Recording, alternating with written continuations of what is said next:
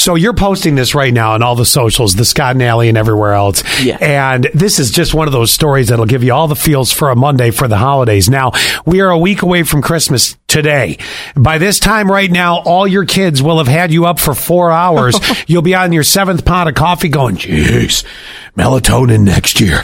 but anyway, uh, a deaf four year old girl tells Santa her Christmas list because elves know sign language. This is what my a God. Oh, Santa's little helpers provide a lot of different kind of help for people. And a four-year-old girl, Emily Andrews, uh, but well, like I said, she's deaf, uh, went to see Santa and uh, with her brother and her mom, and uh, they start explaining uh, uh, what she wanted Santa to bring her this year because that's what you do.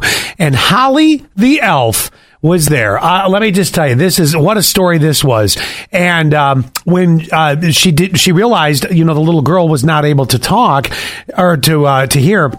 Uh, she knew sign language and was able to translate the girl's list uh, to the jolly guy in the red suit. After they were done, her mom uh, said, uh, "I was in tears. It was so magical to see Emily's face light up." That, my friends, right there is a beautiful story. I mean, that, you can't get better than that. A week out of Christmas, and uh, I'm I'm so happy that the four year old got to have that experience because you really try, and you know, you never know. You, you hear sometimes too really sweet stories and stuff like this. Um, I swear that we've done this. You know, Santa, you know, uh, makes visits here, and I swear they've done uh, like days for autistic children uh, to be able to be there. You know, which is a little dulled in the sensory uh, overload department, if you will, so that those kids can enjoy it. I love those stories too. I think those are just they're they're great. They make everybody feel good right now. And now I'll shift gears to another thing that makes you feel good. How about a free ham?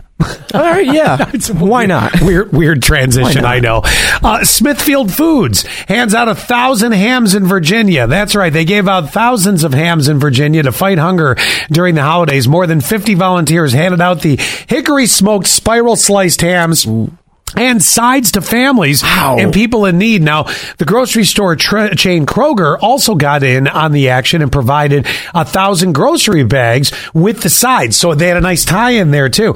This has been uh, the action uh, to provide these these uh, folks since 2008. And Smithfield pledges to donate 200 million uh, uh, servings of protein for 2025. So good stories to make you feel good on a Monday, one week from Christmas.